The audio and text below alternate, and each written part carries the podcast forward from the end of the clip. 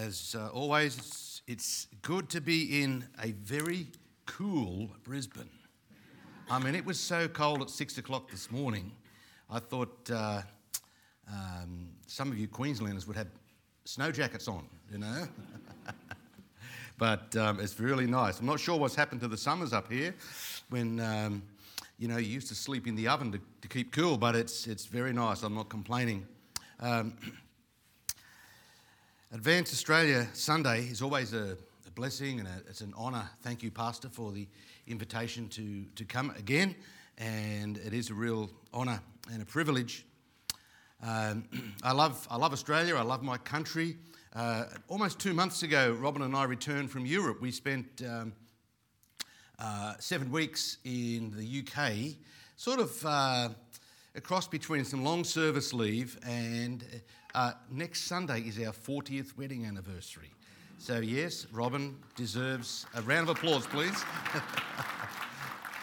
she also deserves the Congressional Medal of Honour and anything else you can, you can give to her for putting up with this bloke for 40 years. But it was sort of like a 40th wedding anniversary um, celebration and a bit of long service leave and visiting some of the uh, one, one area in particularly where, particular where my, my grandma was born. We spent a week in Lincolnshire and got to see the little village where my grandmother on my mother's side was born. And also, we got to uh, visit a, a, little house that I think was about 250 years old where my grandma lived. Um, we, we believe that th- her family lived in this little house. I mean, the ceilings were about this high. They were shrimps in those days. I don't think they ate much, but um, about this high. And, and that was a real thrill. And um, just to visit the old country and so on. And I could spend many hours talking about our, our times over there, but I won't. But um, suffice to say, we had a wonderful time. But it's always good when you get back to Heathrow and you see that the tail of that big Qantas plane with the kangaroo. Now, I know Qantas most probably, I'm, I'm an ex employee of Qantas and um, it's not the airline that it used to be, but it still is reassuring when you see that kangaroo on the tail thinking, yep, we're on, we have got this murderous 24 hour trip back to Sydney, but it's the quickest way to get there. It's better than a boat. And uh, we're on our way back to Aussie. And then when you touch down, that, that was my uh, 80th overseas trip. Uh, and, um, and just about all of those have been um, ministry wise, uh, ministry trips.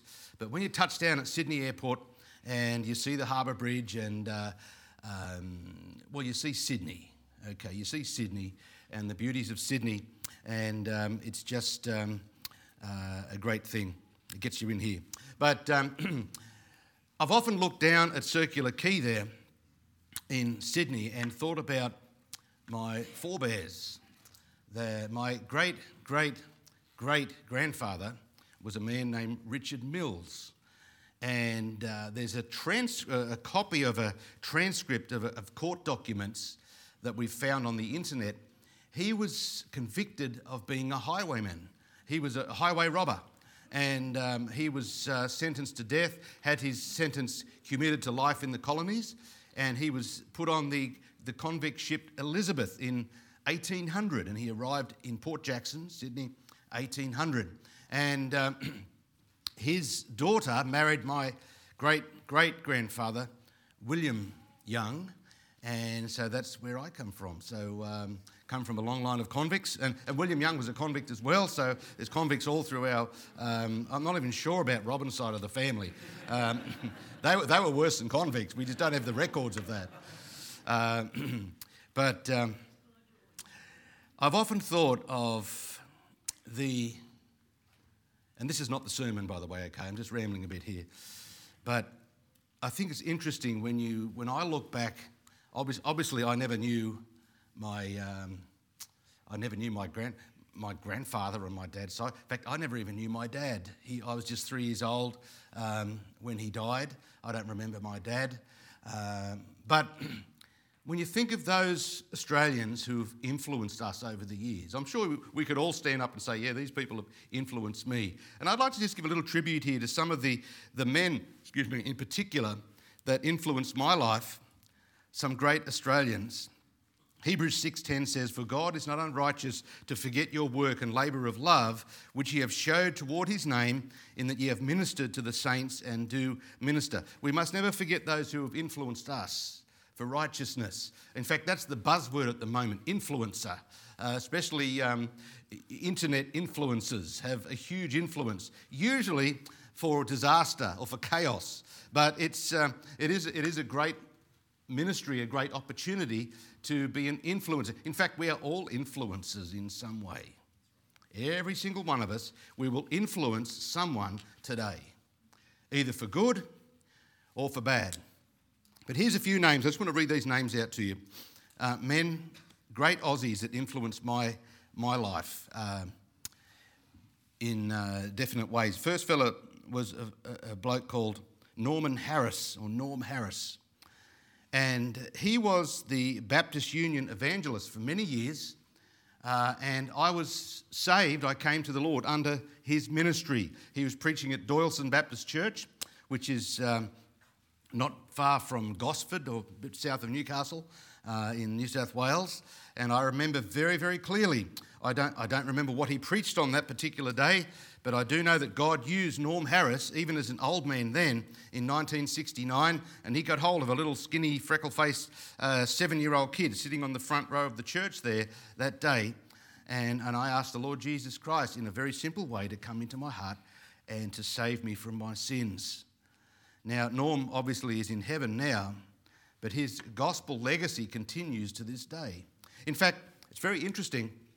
I'm not going to ask that now, but oftentimes I'll be in a church, especially in New South Wales, and I'll mention Norm Harris, and an old timer will come up to me after the service and say, Yeah, I was saved under his ministry. I was saved under his ministry. I was called to preach under his ministry. A great man of God. He was a, uh, he was a champion lifesaver, came from the, the northern beaches of Sydney, um, a ballroom dancer, and a professional drunkard. But he met Jesus and his life was turned upside down. And he travelled all over Australia preaching the gospel, uh, mainly New South Wales, but different parts of Australia. Uh, his wife used to write his sermons. And uh, a bit like Pastor Hernan here. But anyway, his, uh, his wife used to write his sermons. And, um, uh, but he was a fearless preacher and a wonderful man of God. In fact, if you go to my website, fraseryoung.com, and go to audio sermons. Right down the bottom, there's a whole list of sermons you can stream through there. There's seven or eight sermons from Norm Harris. Now, they're from the 60s, so they're a little bit scratchy, but you can still make out as to what he's saying. But I thank God for Norm Harris. There's another man named Bob Middleton. And Bob Middleton, when I was a little kid, was a very old man then.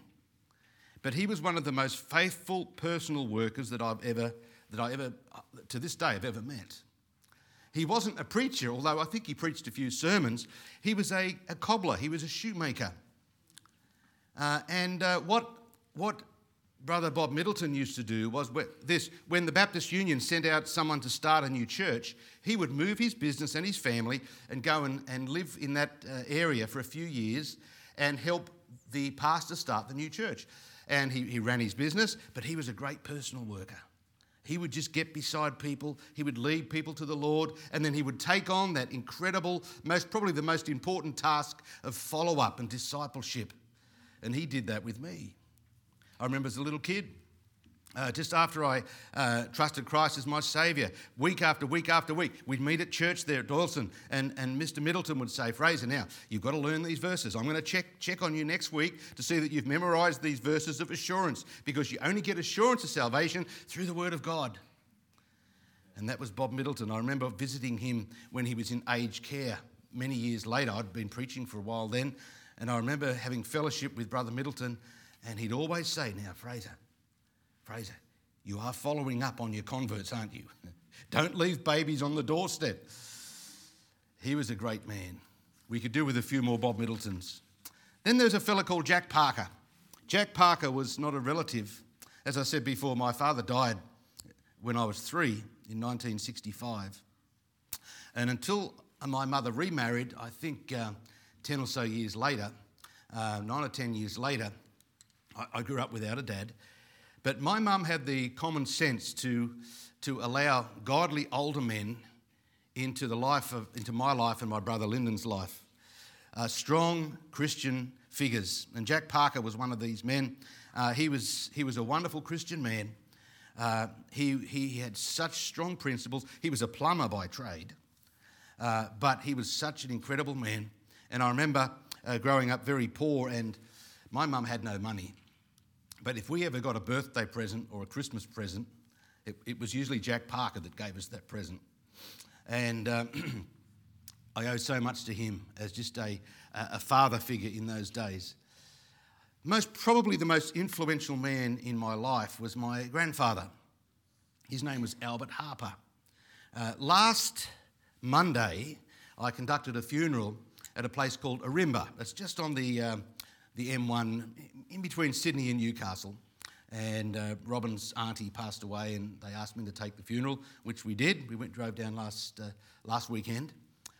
Uh, but if you go back to 1986, um, about one less than a mile, or maybe about a kilometre from where I took this funeral, was another funeral home, and that was the very first funeral as a, as a young man just out of college, Bible college, that I ever took, and that was my grandfather's funeral. Looking back, I most probably would have been better not to take it because it was a bit of an emotional time. But my grandpa was the most revered figure in my lifetime. He was a unique man, he was tough as nails, and yet he was tender to his grandchildren. He was a strict disciplinarian. To his dying day, he, he was always up at the crack of dawn, uh, reading his Bible, praying. He always made himself two cups of tea every morning. Two saucers and two cups every morning. he never filled the one cup twice. He always had two for some reason. But he was a strict disciplinarian, but he was, he was soft on the inside and he loved young people. And he, he was the delight of my life, even looking back many years since he passed. Every moment spent with my grandpa was a delight. Um, he grew up the wrong, on the wrong side of the tracks. He was born in 1907 in Newtown in Sydney. His father took off with another woman, leaving his family destitute. Even the poor people called the harpers poor. Uh, he received his first pair of shoes at the age of 12. And one Christmas, he had, there were four brothers. One Christmas, the four brothers received a push bike as a gift for Christmas. It had no chain, no pedals, and no seat. That's how poor they were.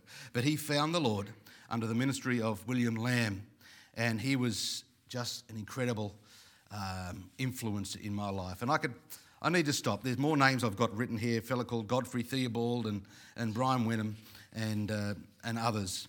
But I thank God for Australian men of God. I really do.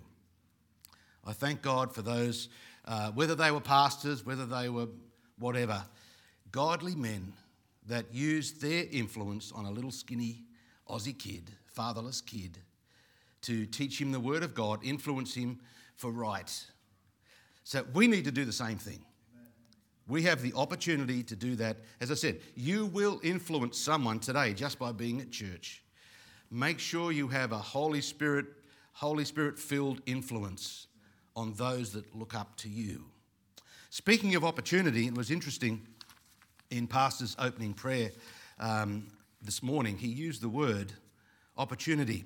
So take your Bibles, please. Numbers chapter 13. Numbers and chapter number 13. I want to speak to you for a few minutes this morning on what you miss when you miss. What you miss when you miss, or the tragedy of lost opportunities. The tragedy of lost opportunities. Numbers chapter 13, and let's ask ask for the Lord's blessing. Thank you, dear Lord, for a wonderful day. Thank you for our country. Uh, Lord, we are surely the most blessed people on planet Earth. I'm not sure how that's how that's just has come to be, Lord. I don't know, but Lord, uh, we are certainly blessed, and we have relative freedom still, Father. We have a beautiful country. We have a wonderful history. Lord, I know we're not perfect, but Lord, what an opportunity to serve you in this country. What an opportunity to serve you this year, 2023. Lord, please speak to every heart at this time. And Lord, control, dear Lord, what I say. And I pray for the Spirit's filling at this time in Jesus' name. Amen. I want you to notice, first of all,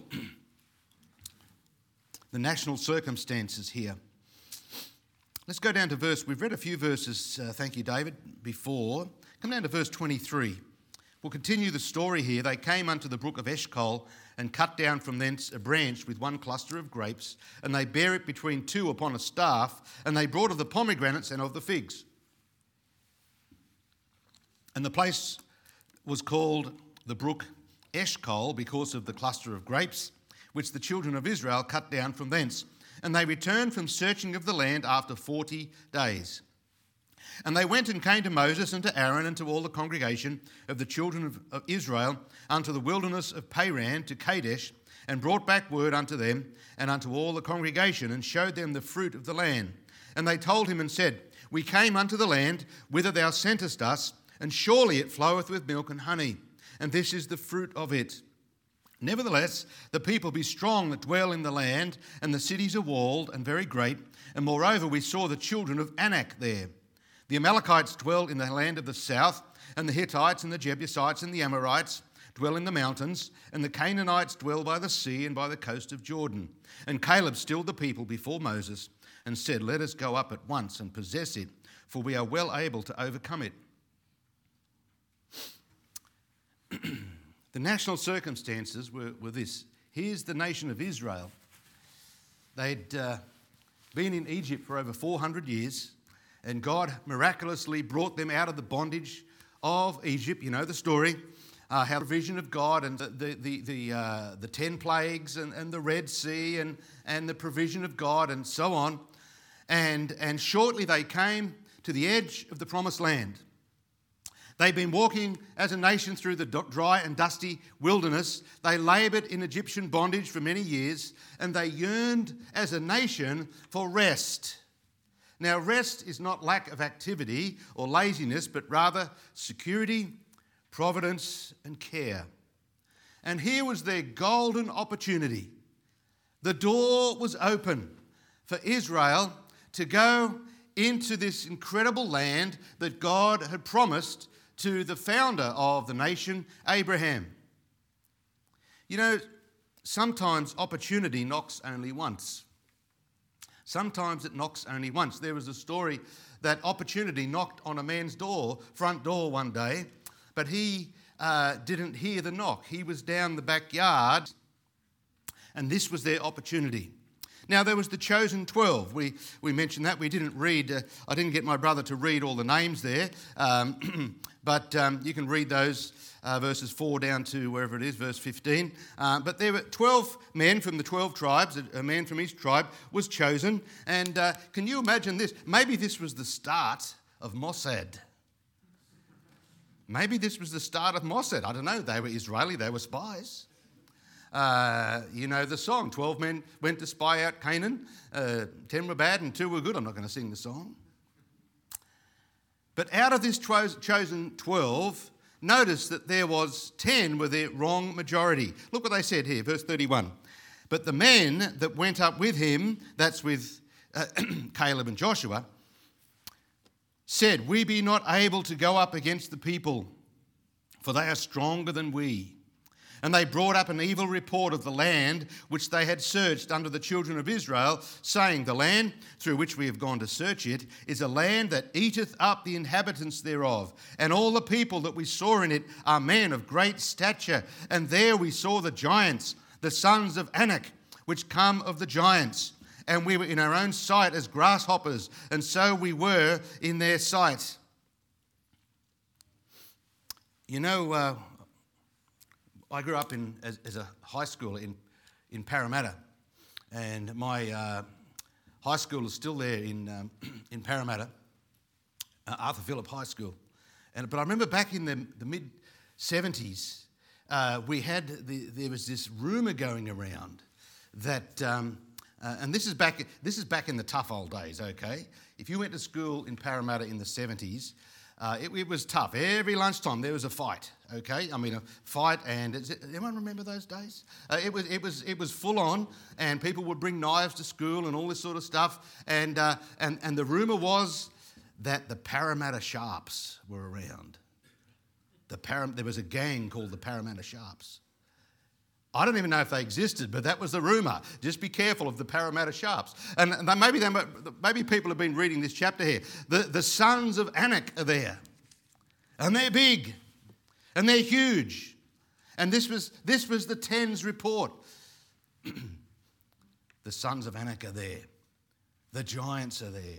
Yeah, the land's good, but there's no way in the world, there's no way in the world we can go into that land. Uh, you know, the majority is oftentimes wrong. The majority is oftentimes wrong. Uh, were there giants in the land? Yes, there were. But what, did Israel stand no chance? No, that was wrong. The majority is often wrong. Thankfully, there was a brave minority. Come over here to chapter 14, and we know who that was. We've mentioned them. We've got Caleb and Joshua, chapter 14, verse 6. Joshua the son of Nun and Caleb the son of Jephunneh, which were of them that searched the land, rent their clothes. And they spake unto all the company of the children of Israel, saying, The land which we passed through to search it is an exceeding good land. If the Lord delight in us, then he will bring us into this land and give it us, a land that floweth with milk and honey. Only rebel not ye against the Lord, neither fear ye the people of the land, for they are bread for us, for their defense is departed from them, and the Lord is with us. Fear them not. But all the congregation bade stone them with stones and the glory of the Lord appeared in the tabernacle of the congregation before all the children of Israel. So here we have the, ch- the national circumstances, the chosen 12, the 10, the wrong majority, and the brave minority. And it's incredible what, what these two fellas said. They said, Yeah, look, the land is incredible. It flows with milk and honey. In other words, there's cows there, and there's bees there, at very least, and there are grapes there. So the land is good. You don't have to wait for the trees to grow, they're already grown. You don't have to wait for the grapes to grow, they're already grown. You don't have to wait for the cows to grow, they're, all, they're already milking the cows. You don't have to wait, wait for the bees to do whatever bees do. The honey's already there. Let's go. And not only that, they said, look, look at verse, um, verse 9. They said, Don't fear the people of the land, for they are bread for us. We have that saying today they're toast. You ever heard that saying? They're toast. And then they said, Look, their defence is departed from them. That reminds me of the Brisbane Broncos. But anyway, the. Uh, sorry, sorry about that. But I remember in, in my football days, I, in the under 15s at Arthur Phillip, the under 15s. We played a team once, so I don't know where the team was from, Granville South or whatever. These fellas had full grown beards, under 15s. So I have a feeling they weren't under 15, but they were giants.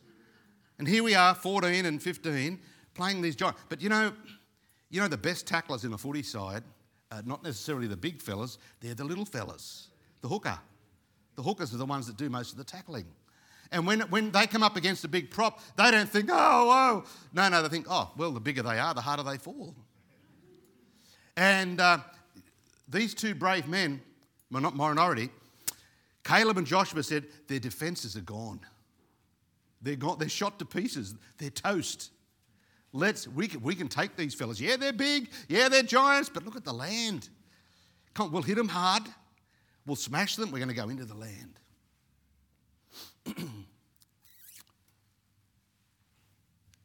Read the excuses here. Look at chapter 14. Chapter 14. These were the excuses. Remember, the people wanted to stone, they wanted to kill Caleb and Joshua. That's the majority. This is what they said. That, there's always excuses. Chapter 14. Then all the congregation lifted up their voice and cried, and the people wept that night.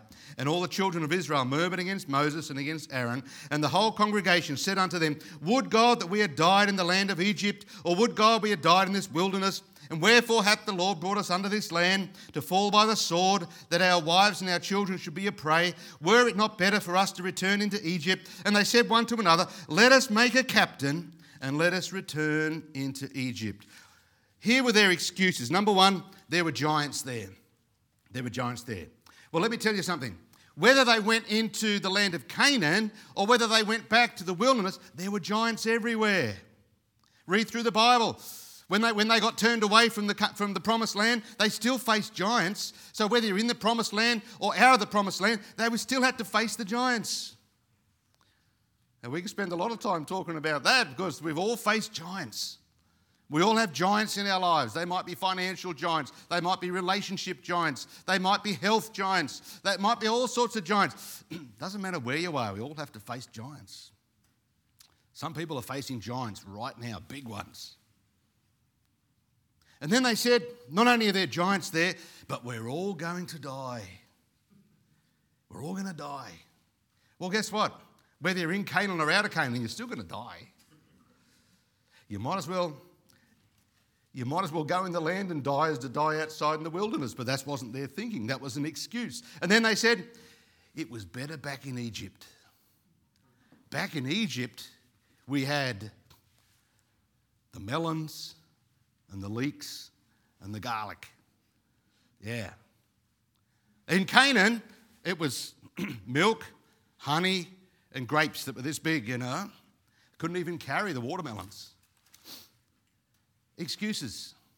And they forgot all about, hang on, do you remember, fellas, do you remember what it was like in Egypt? You were crying out to the Lord for year, for year after year after decade after decade because you were being, you, you were under bondage. Forgot about that.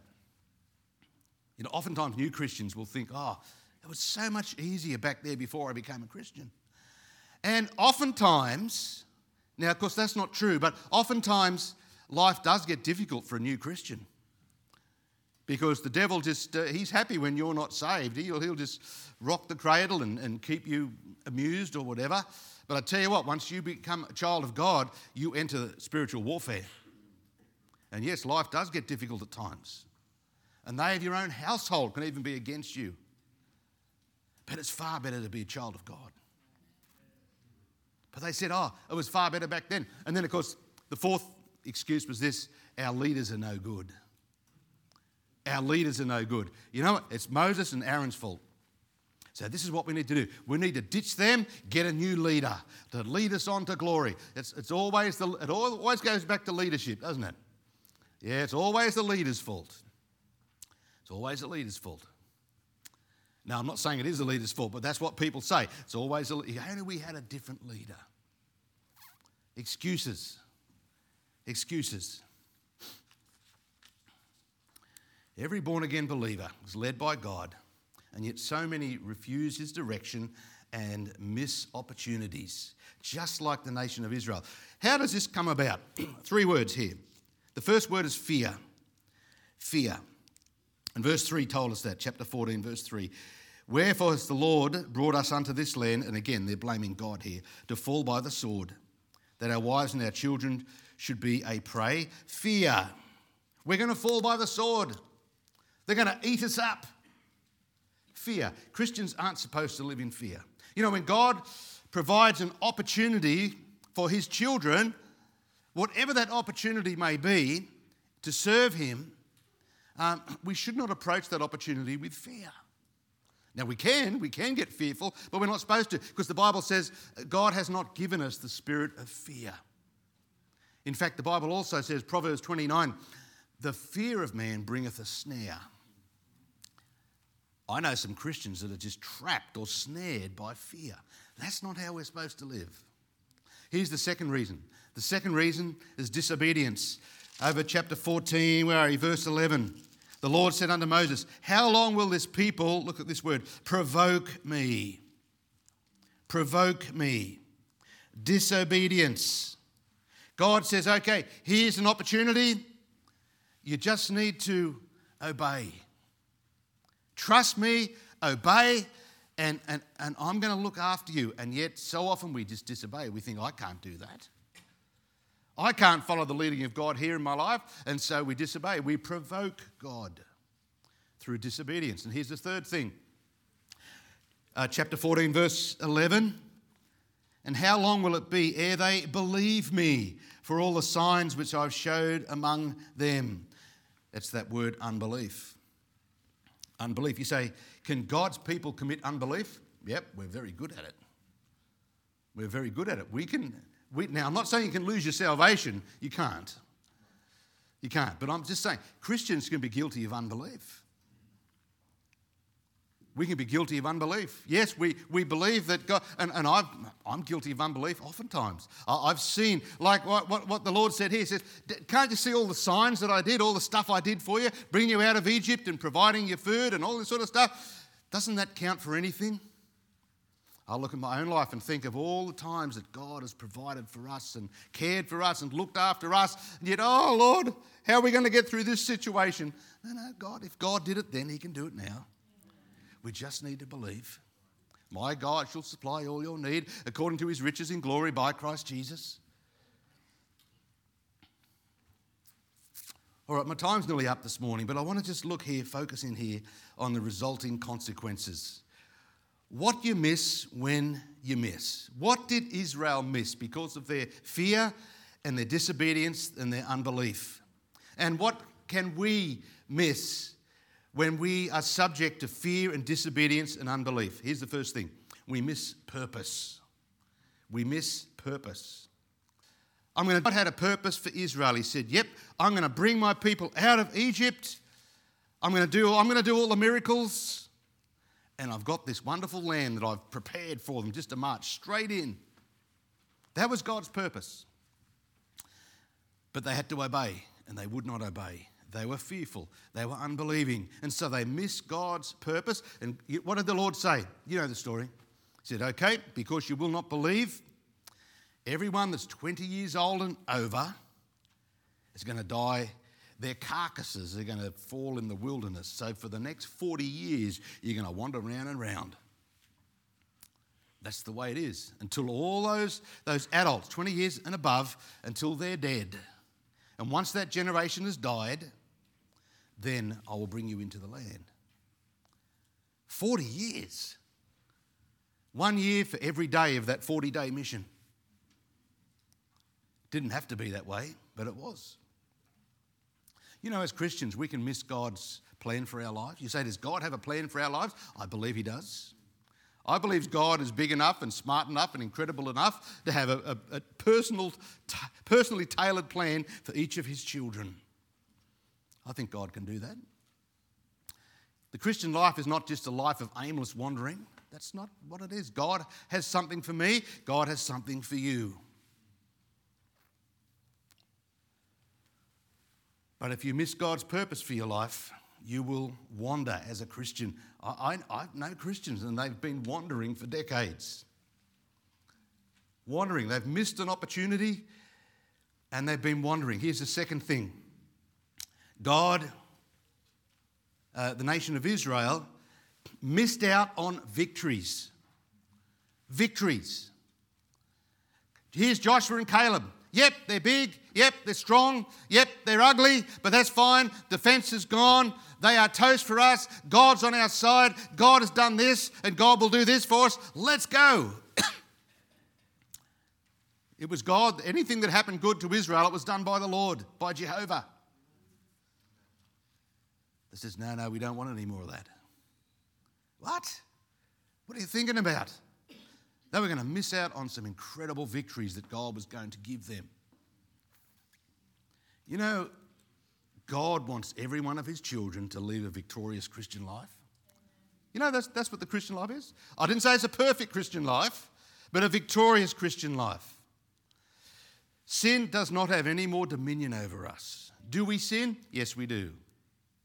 If any man sins, we have an advocate with the Father, Jesus Christ the righteous. If we confess our sin, he is faithful and just to forgive us our sin and to cleanse us from all unrighteousness. In fact, John said, If any man says he has no sin, he deceives himself and the truth is not in him. Now we know we do sin, but we don't have to sin. We can live a victorious Christian life, we can have victory over sin as Christians. So many Christians, they live a defeated life. And a defeated Christian is, is a miserable Christian a miserable Christian. And then there was rest. There was rest. Here was their opportunity to have rest. And as a Christian, unless you are in the center of God's will, you are not going to have those times of rest, that providence and security and care. You will be restless. And that's not how Christians are supposed to live. And then maybe the, the saddest part about this, the, the thing that Israel missed out on, they missed out on the fruit. Just think of that. As I mentioned before, here's the land of Canaan. They didn't have to go and plant stuff. It's already planted, it's already there to go. I don't know if they had bananas. Maybe they did. Maybe they had pineapples. I don't know. We know they had the milk and the honey and the grapes and, and, and, and, the, and the figs and, the, and all the all, pomegranates and all the rest of it. They were ready to go in, it was there ready for them to take. They missed all that. And God said, All right, back out into the wilderness 40 years. Yeah, I'll feed you. And He did. He sent the manna down. Can you imagine eating manna for 40 years? Yeah. And God said, All right, you're complaining, I'll send you some quail. And that's fine. I reckon quail would have been really nice for the first meal and maybe even the second meal. But then after the 497th meal straight of quail, what did the Bible say? I'm going to give you quail till it's coming out your nostrils. And I'm sure manna, because it came from God, it was perfectly nutritious. But God says, that's what you're going to have to eat now for the next 40 years. I'll keep you alive. That's fine. You could have had the grapes. You could have had the pomegranates and the figs and the milk and the milkshakes.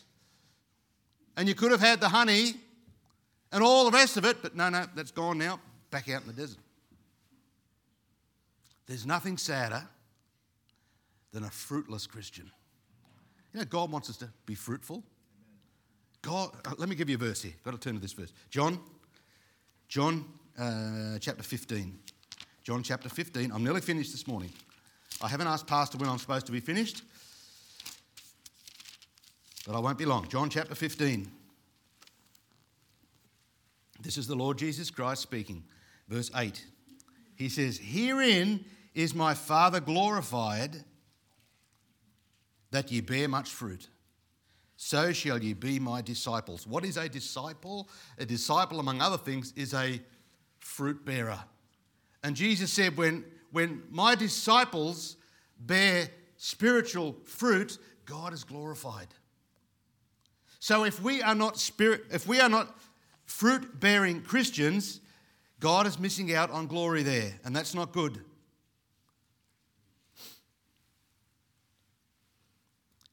You know, we have a time of opportunity here in this. Uh, we could apply this many ways as a church, 2023. The opportunity is here to serve God this year. The opportunity to serve God. Now, I don't know what God specifically wants you to do. You have to find that out. But don't miss out the incredible privilege and blessing and opportunity of serving God somehow in this church. You say, I don't know what to do. You've got a pastor here. Go and say, Pastor, I want to serve God. I don't know what my gifts are. I don't He'll, he'll figure that out, help you figure that out. The opportunity is here to serve God.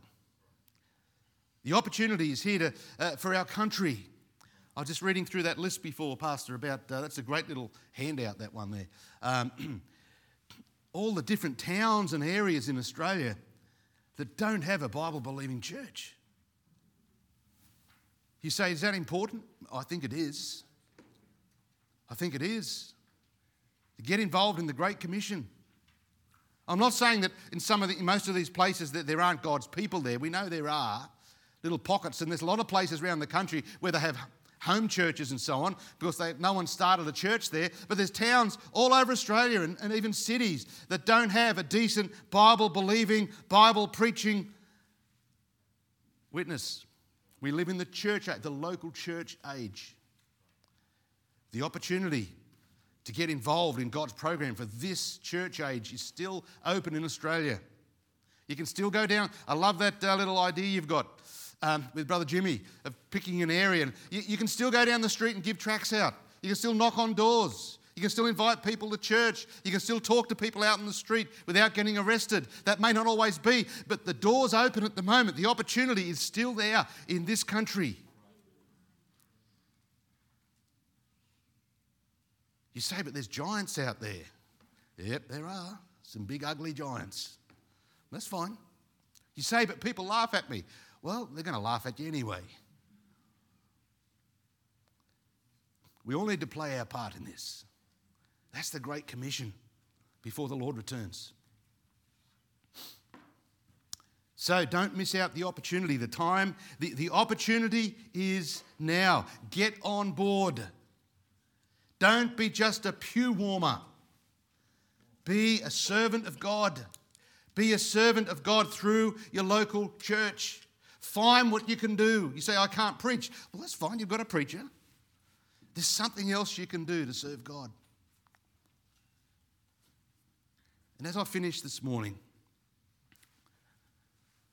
the most devastating miss of all is to miss heaven.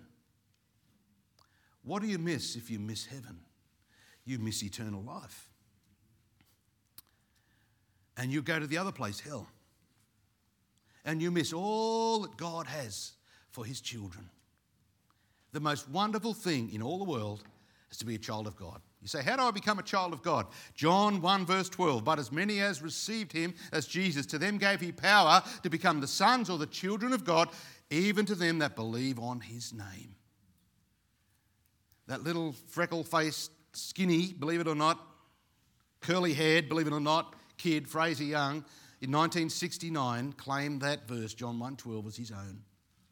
And even though I didn't have an earthly dad at that time, I received a heavenly father on that day. The opportunity presented itself. And you know what, my friend? The Bible says today is the accepted time. Now is the day of salvation. Jesus died for sinners. He died on the cross. He shed his blood. He was buried. He rose again. He was the sinless, spotless Lamb of God, sent to earth to live a perfect life, to pay the sin debt for the entire world. And He paid my sin debt and He paid your sin debt. And even today, 2,000 years later, He's offering you salvation. So if you are not saved, if you do not know there was a time when you said, Yes, Jesus, I admit I'm a terrible sinner and I deserve hell, but I believe you died for me and you were buried and you rose again and you're alive today, and I now want to trust you as my Savior. Now is the accepted time. Today is the day of salvation, not tomorrow, not tonight, but right now. Because if you miss salvation, if you miss heaven,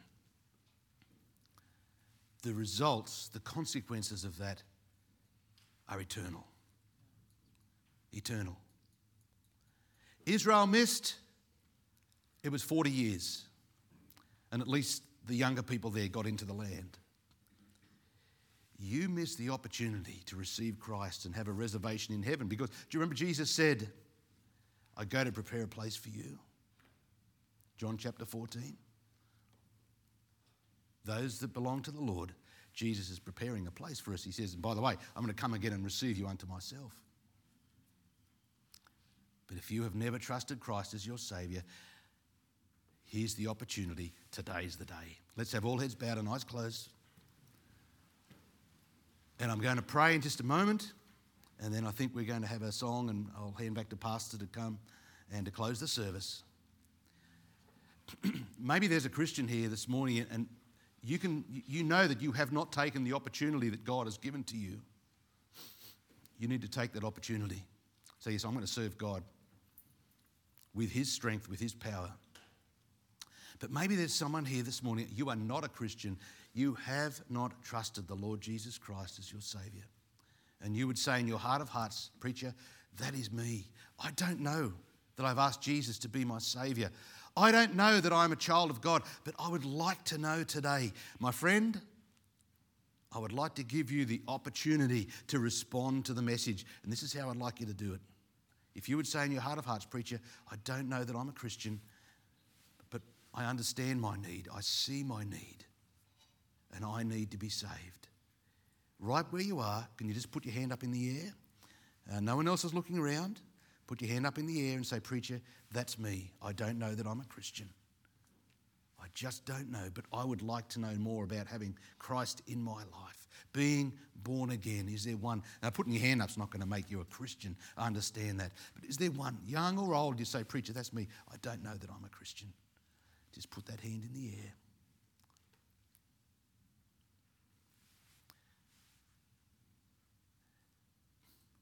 Father, we thank you, Lord, for the Word of God. And dear Lord, thank you. You are the God of opportunity. Thank you that you save guilty sinners like so many in this room. We marvel at your grace, we marvel at your mercy. And dear Lord, I pray, Lord, surely there's someone here this morning that is not saved in a, in a meeting this size, Lord. And I pray that, Lord, they will not put off that most important of all questions what must I do to be saved? Speak in our hearts, Lord. Bless the closing hymn, Father, in Jesus' name. Amen.